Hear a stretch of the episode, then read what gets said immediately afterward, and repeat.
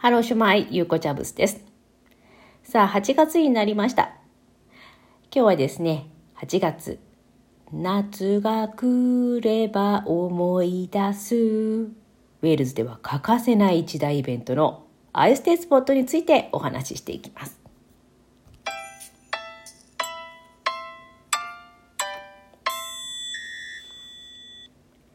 毎日コツコツウェールズ探し、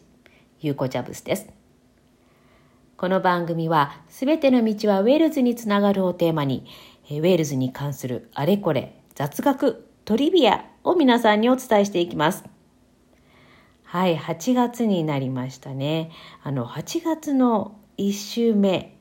ウェールズではですね、あの、一大イベント行われるんですね。もうウェールズの大文化祭とでも言ってしまいましょうか。アイステイスポットというのが行われます。まあね、あのよくこの番組でもそのアイステイスポットの話が出てきますので、うん、一体何だろうと思ってる人も多いかと思うんですけれど、えー、はちがつついたちにですね、オンラインでウェールズ語いちにち集中講座というのをね、あの行うんですが、まあ、そこでもですね、レッスンの他にこの文化レクチャーとしてウェールズのこのお祭りのアイステイスポットについてお話をしていくんですけど、まあ、あのここではですね、簡単にそのアイステイスポットについて皆さんにお伝えしようと思います。そうなんです、あのウェールズの、あのお祭りですね、祭典、ウェールズ文化、ウェールズウェールズの語学をたたえる祭典とでも言いましょうかね、うん。まあ、あの私は過去ににかい行ったことあるんですけど、行ってみて、そうですね、一言で言うと、もうウェールズ語オンリーの野外フェスですよ。ウェールズ語オンリー、あの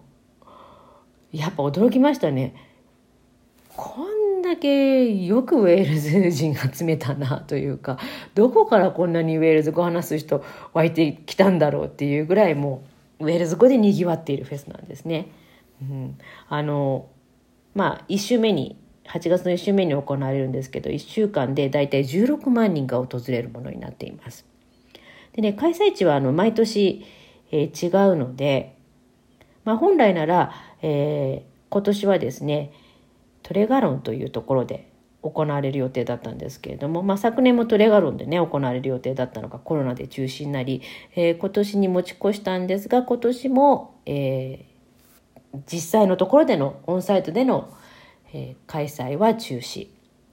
で、その代わりにですね、えー、オンラインで、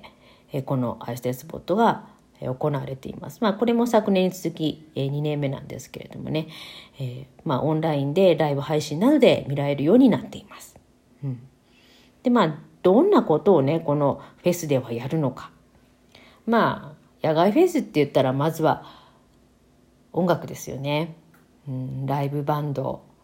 ウェールズ語のライブバンド、はい、パフォーマンスが見られます、うん、いや結構いいのありますからね、えー、楽しみです。あのそうですね、今回も ラ,、えー、とライブで配信されますのでね、これも見てほしいなと思いますけど、あとはあのもちろんあのトラッド系のねあのライブとかもあります。あとはそうですね、えー、アートとかアートのテントもありますし、えー、演劇、あのシアターのテントもありますね。あとはまあ 文, 文学とか、えー、科学とかのレあのテントもあって、そこでレクチャーとかセミナーも行われたりしています、うん。であのこの、えー、アイステイスポット、そういったいろいろなジャンルで の, あのコンペもあるんですよ、うん。ダンスとか演劇のコンペとかね、あので文学で言いますと、えー、詩のコンペが実はアイステイスポットのメインイベント、うん。あの今年一番の詩人をあの発表するっていうね、あのセレモニーがあるんです。それがですね、えー、ゴルセズセレモニーというものなんですけど、まあ、どういうものかというとですね、あのドルイドの儀式にのっとったあの授賞式なんですね。優勝者には椅子が贈られる。椅子、そうなんです、家具の椅子ですね。まあ、家具の椅子って言ってもあの相当立派な椅子ですからね、うん、えっとねこのね椅子が贈られるようになったっていうのはせんひゃくななじゅうろくねん、まあ、今のところ、えー、現存しているえー、最古の哀切ボートの記録によりますと、その時にですね、えー、優勝者には詩人と、えー、詩人ね、えー、椅子が贈られた。でこれはなぜかっていうと、えー、その後に宮廷での、あのー、晩餐会食卓に、あのー、加わって座れるように椅子が贈られたというふうに、えー、言われています。それから、えー、優勝者には椅子が贈られるようになった。うん、あのまあ、日常的に使えるような椅子ではないですからね、すごい豪華な彫刻とか施されているものなので、まあ、実際もらったとしても家でも大事に家宝として飾っておくっていう感じでしょうかね。もちろん場所も取りますしね、といったような椅子が贈られます。このねゴルセスセレモニーというのがですね、あのイオロ・モルガヌクっていう人が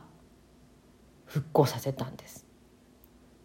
せんななひゃくきゅうじゅうにねんにですね、ウェールズではなくロンドンのプリムローズヒルというところでこのドルイドの儀式として彼がですね紐解いた資料をもとに再現させた。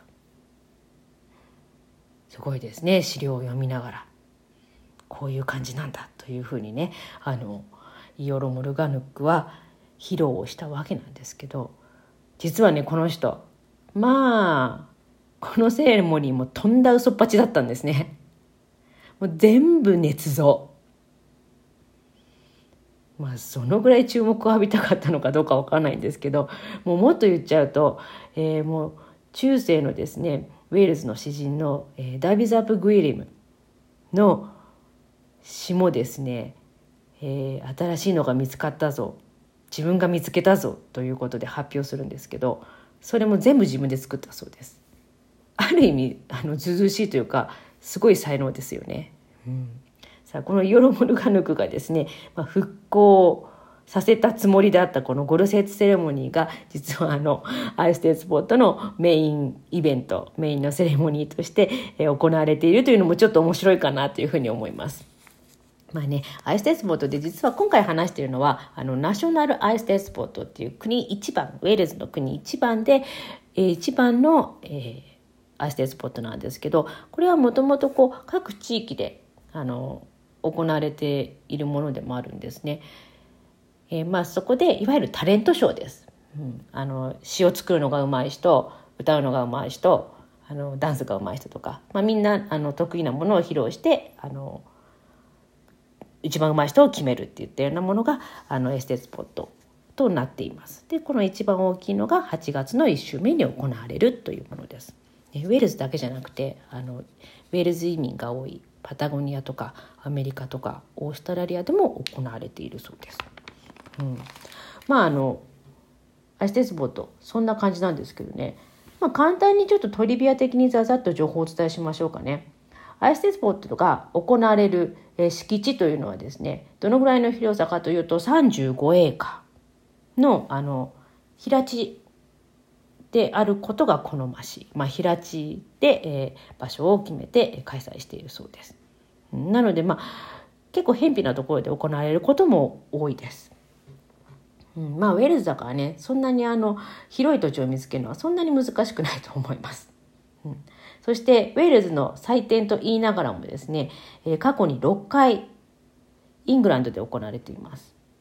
せんきゅうひゃくにじゅうきゅうねんのリバプールから、まあ、リバプールはね全部でさんかい行われていますね。ロンドンにかい、そして、えー、ビーカンヘッドではせんきゅうひゃくじゅうななねんに行われています。はい。でね、今回もあのコロナでですね開催の危機とかもありましたけれども、実際開催されなかった、えー年もあります。これは第一次世界大戦中せんきゅうひゃくじゅうよねんのアイステスポットは中止で、第二次世界大戦の時はどうかと言いますとラジオ放送で放映されてますね、うんえー、マウンテンアッシュからラジオ放送がされていたそうです。あとはそうですね、面白いところで言いますとにせんごねんに行われたアイス鉄棒とのエレーリ大会、えー、とスノードンで行われたスノードニアかで行われた、えー、アイス鉄棒ですけれども、ここでですね、えー、オペラ歌手の、えー、ブリンテルベルがですね、オペラじゃないですねあの歌手のブリンテルベルが、えー、電車にですねアイス鉄棒とケネディソルカムリというふうに名前をつけています、まあまあ、ウェールズナショナルアイス鉄棒っていう名前の、えー電車を、まあ、命名したそうです。はい。うん、でね、ブリンテルベルは、まあこの人はアイス鉄棒に非常にゆかりの深い人で、もうよんさいの時からですね、歌のコンペティションに出場してたそうです。そして、えー、せんきゅうひゃくはちじゅうななねんにはですね、えー、トー、トービンスカラシップというものも受賞しています。だから、えー、ブリンテルベルのキャリアを見ると、アイス鉄棒とは欠かせないってことですよね、うん、あとは、まあ、そうですね、有名どころの名前が出てくるのはですね、演劇賞ですね、えー、俳優に贈られる、えー、賞はですね、えー、リチャード・バートン・プライズ、はい、リチャード・バートン、ウェールズ出身の俳優ですからね、その名を取った、えー、賞もこのアイス鉄棒で、えー、受賞が決まるというふうになっています。はい、まあね、えー、去年に続き今年もこのアイス鉄棒はですね、実際には開催しないでオンラインでの開催になっているんですけど、ラインナップ見てみるとですね、結構充実してるんですよ。うん、なので、まあ、せっかくですからね、旅行気分、えー、このライブ配信を見て皆さんもぜひウェールズへの旅行を楽しんでみてください。それではホイルバール。